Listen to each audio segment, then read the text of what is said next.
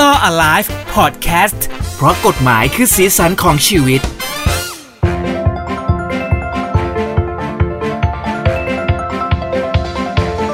สวัสดีครับ ผมเจพัชวัฒน์พัฒนาเจียนนะครับ และอีกหนึ่งท่านครับผม สวัสดีมากครับพี่เจครับ ผมทนายชาติชาติพรบารมีครับ อยู่ด้วยกันแบบนี้นะครับ ก็เป็นเวลาของ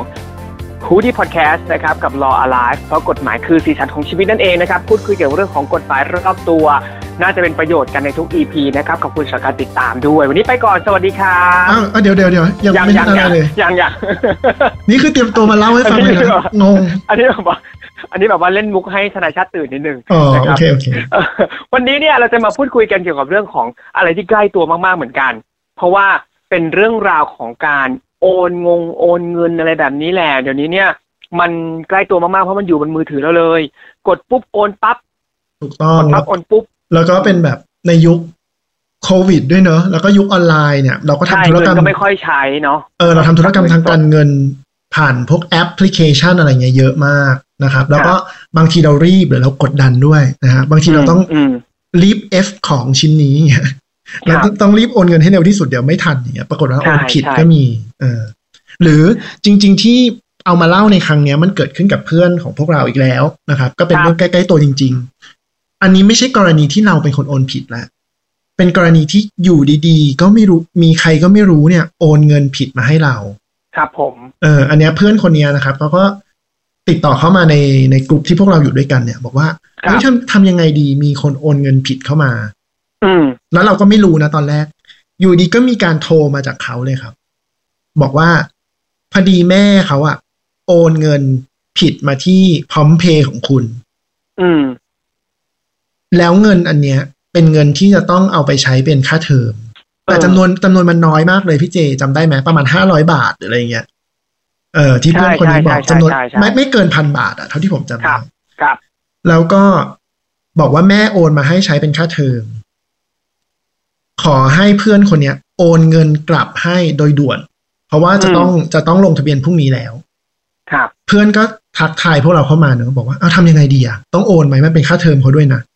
อืม แต่ทุกคนก็เริ่มแบบ เอ้ยไม่ได้นะ หยุดก่อนใจเย็นๆก่อน อ่าพอดีมีคุณทนายอยู่ในกลุ่มด้วยคุณทนายต้องรอบคอบนิดนึง ถูกต้องเพราะว่าอะไร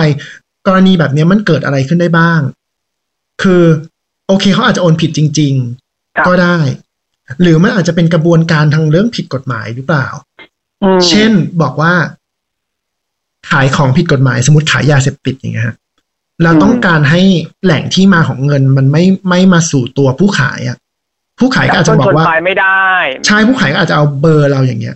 มั่วๆขึ้นมาแล้วก็บอกให้คนเนี้ยโอนไปที่พร้อมเพย์หมายเลขนี้นะ เสร็จแล้วผู้ขายก็โทรมาหาเราบอกว่าเออเนี่ยมีโอนเงินผิดมาโอนกลับคืนมาให้หน่อยอย่างเงี้ยเหมือนที่เจออย่างเงี้ย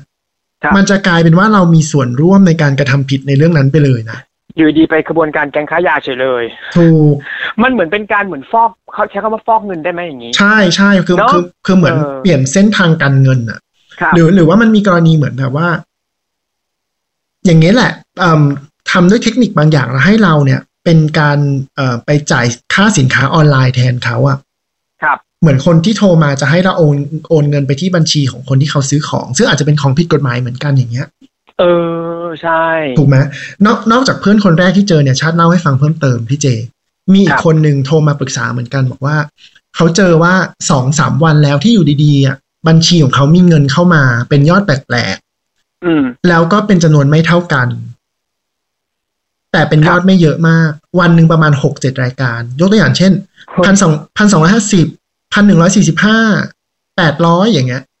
เออ แต่วันวันละหกเจ็ดรายการ แล้วเขาก็บอกว่าเขาอะเป็นคนที่ไม่ได้มีเอิ่ม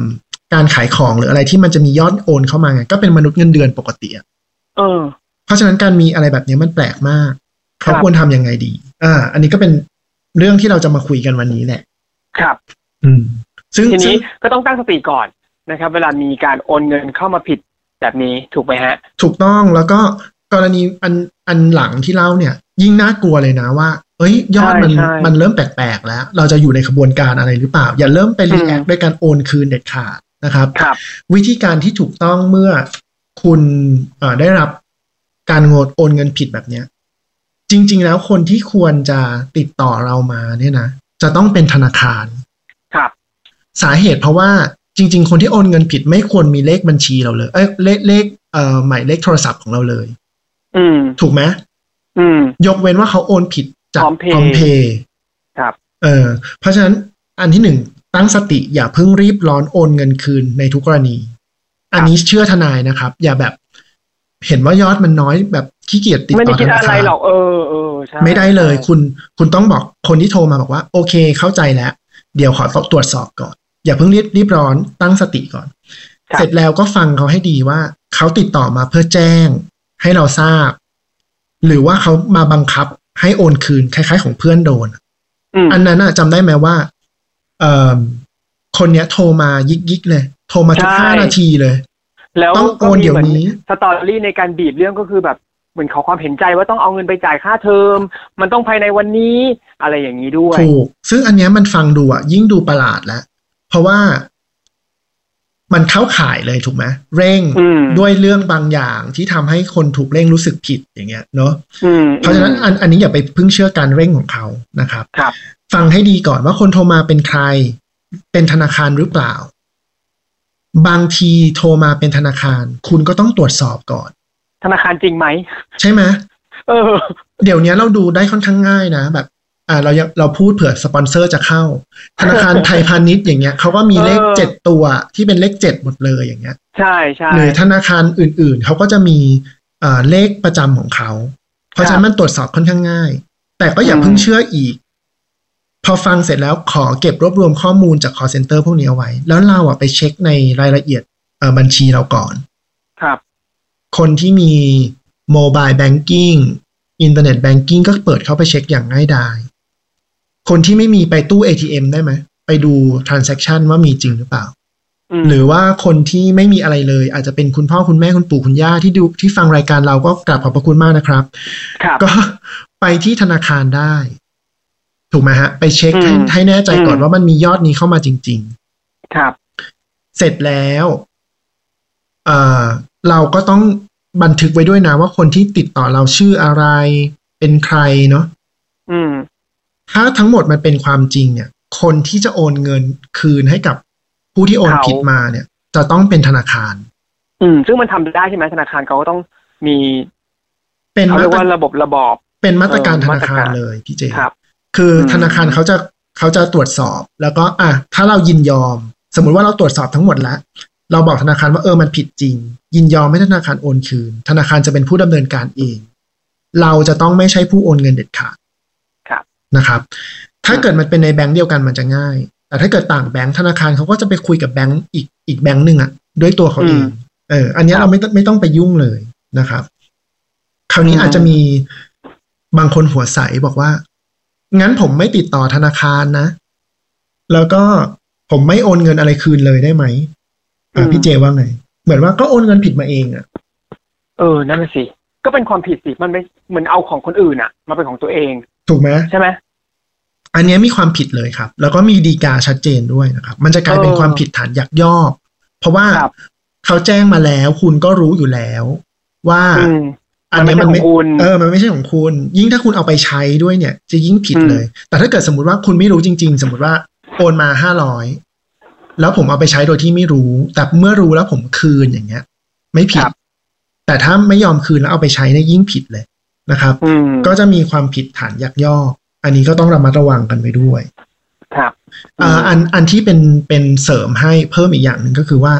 ถ้ามันเกิดเหตุการณ์อะไรแบบนี้นะเอ่อคุณสามารถไปลงบันทึกประจำวันเอาไว้ก็ได้ อืมเพื่อเป็นหลักฐาน ใช่ว่า เออวันนี้ไม่มีคนโอนผิดมาแบบนี้ เราก็เลยติดต่อธนาคาร แล้วก็ให้ความยินยอมเอาไว้แบบนี้แบบนี้ เพื่อเป็นหลักฐานว่าเราบริสุทธิ์ใจนะเราไม่เกี่ เผื่ ย อ ว บางเผื่อบางทีมันไม่ใช่เงินจำนวนน้อย แต่มันโอนผิดมาล้านหนึ่งอย่างเงี้ย ใช่ ใช่ไหม แต่เราก็อยากได้ เราก็เราก็จะยักยอกเลยนะอย่างนั้น เราไม่อยากคืน เราพร้อมเราพร้อมจะเอ่อเดินเข้าคุกไปเลย เพราะว่าร้านหนึ่งเอาไปใช้ก่อนละกัน แต่คราวนี้อาจจะมีคุณลุงคุณป้าที่บอกว่า เอ้ยเนี่ยไม่ถนัดเทคโนโลยีเลยลูก แล้วก็พอมีคนโทรมาเนี่ย ป้าก็สงสารเขา อืม ป้าก็เลยรีบโอนคืนเงินคืนไปเลย แต่ อืม ยังไม่รู้เลยว่าตกลงมันมีเงินโอนเข้ามาที่บัญชีป้าจริง ๆ หรือเปล่า เออ อ่ามันก็มีอันนี้อันนี้ต้องยอมรับ ใช่ใช่ นะ ใช่ใช่ใช่มันก็เคยเกิดเหตุการณ์แบบนี้เกิดขึ้น ใช่ มันเหมือนแบบอ่ะคุณพ่อคุณแม่เราอยู่บ้านกันสองคนตายาย ลูกๆยุ่งก็ไม่กล้าโทรมาปรึกษา มีคนโทรมาบอกแบบนี้ อืม ปุ๊บก็อ้าวสองร้อยเอง ครั โอบนไปเลย หรือหรืออีกกรณีหนึ่งก็เหมือนแบบ พวกที่มาบอกว่าเป็น cash on delivery อ่ะแบบเขาเรียกอะไรนะ ส่งของแบบที่มาจ่ายหน้างานนะพี่เจ เออเออเออค เอ รั อบ เก็บเงินปลายทาง เก็บเงินปลายทาง ก็แต่จริงๆพวกเนี้ยเหมือนกันนะ ถ้ามันไม่ใช่ของเรา หรือเราไม่ได้สั่ง หรือเราไม่รู้เราต้องเช็คคนในบ้านของเราให้ครบก่อนเนาะ ถูกต้อง อันนั้นเหมือนกัน มัน เลยเหมือนคุณพ่อคุณแม่ก็นึกว่าเออลูกสั่งจริง ๆ ก็โอนให้เขา ใช่ เลยเออ ใช่แล้วมันก็จะมีแบบเหมือนเป็นมิจฉาชีพอีกแบบหนึ่งอันนี้แถมไว้ก็คือเขาจะแบบเหมือนเป็นตำรวจเข้ามาจับเราว่ามันเป็นของผิดกฎหมาย อืม แล้วก็มารีดทรัพย์จากเราว่าเฮ้ยนู่นนี่นั่นโน่น กลายเป็นอีกกระบวนการหนึ่งไปเลย ใช่ คราวนี้ที่จะพูดก็คือว่า แต่ถ้าเกิดคุณลุงคุณป้า หรือใครก็แล้วแต่เผลอโอนไปแล้ว ไม่ต้อง ค ต รั ก บ ใจนะครับ รีบติดต่อธนาคารเหมือนกัน บอกว่า ครับ เนี่ยมีคนโทรมาแบบนี้ แต่ป้าไม่รู้ ป้าก็เลยโอนเงินคืนไปให้เขาแล้ว แต่ว่า อืม เนี่ยมามาคิดว่าไม่รู้มันจริงหรือเปล่า ตรวจสอบให้หน่อย ถ้าเกิดว่าธนาคารเขาตรวจสอบแล้วว่าไม่จริง ไม่มีใครโอนมาให้เราเลยอยู่ดีเราเราโดนหลอกให้โอนไปเนี่ย ก็บอกให้เขาเนี่ยทำการอายัด อืม แต่ว่ามันอาจจะมีกระบวนการว่าเราต้องไปแจ้งความหรืออะไรก่อนเนาะ ครับ แต่แต่นั้นก็ไม่ต้องกังวลหมายถึงว่า ถ้าโอนไปแล้วก็ยังมีกระบวนการที่พอจะแก้ไขได้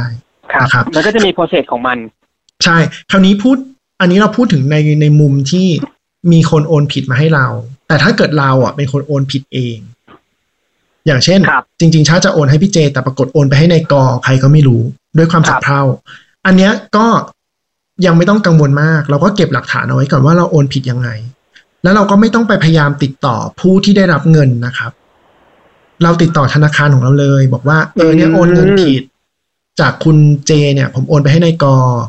ครับ ธนาคารรบกวนไปติดต่อคุณนายกรนี้ให้หน่อย ธนาคารเขาจะดำเนินการเอง ถ้าเป็นแบงก์เดียวกันเขาจะติดต่อง่ายเลย เขาโทรได้เลย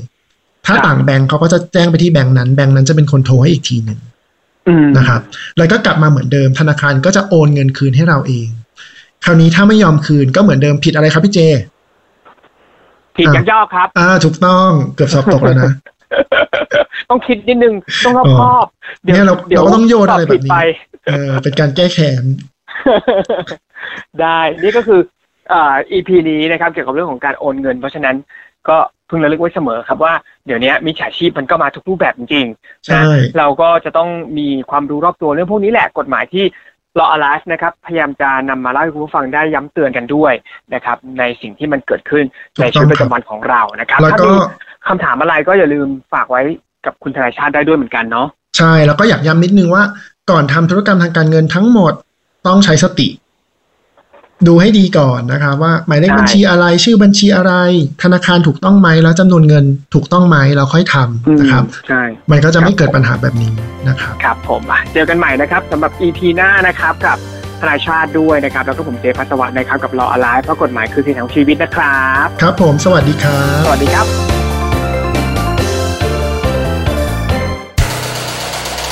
h o ดี้พอดแคสต์ฮูดี้พอดแคสต์เรื่องที่คุณฟังแล้วต้องร้องว่าฮูดี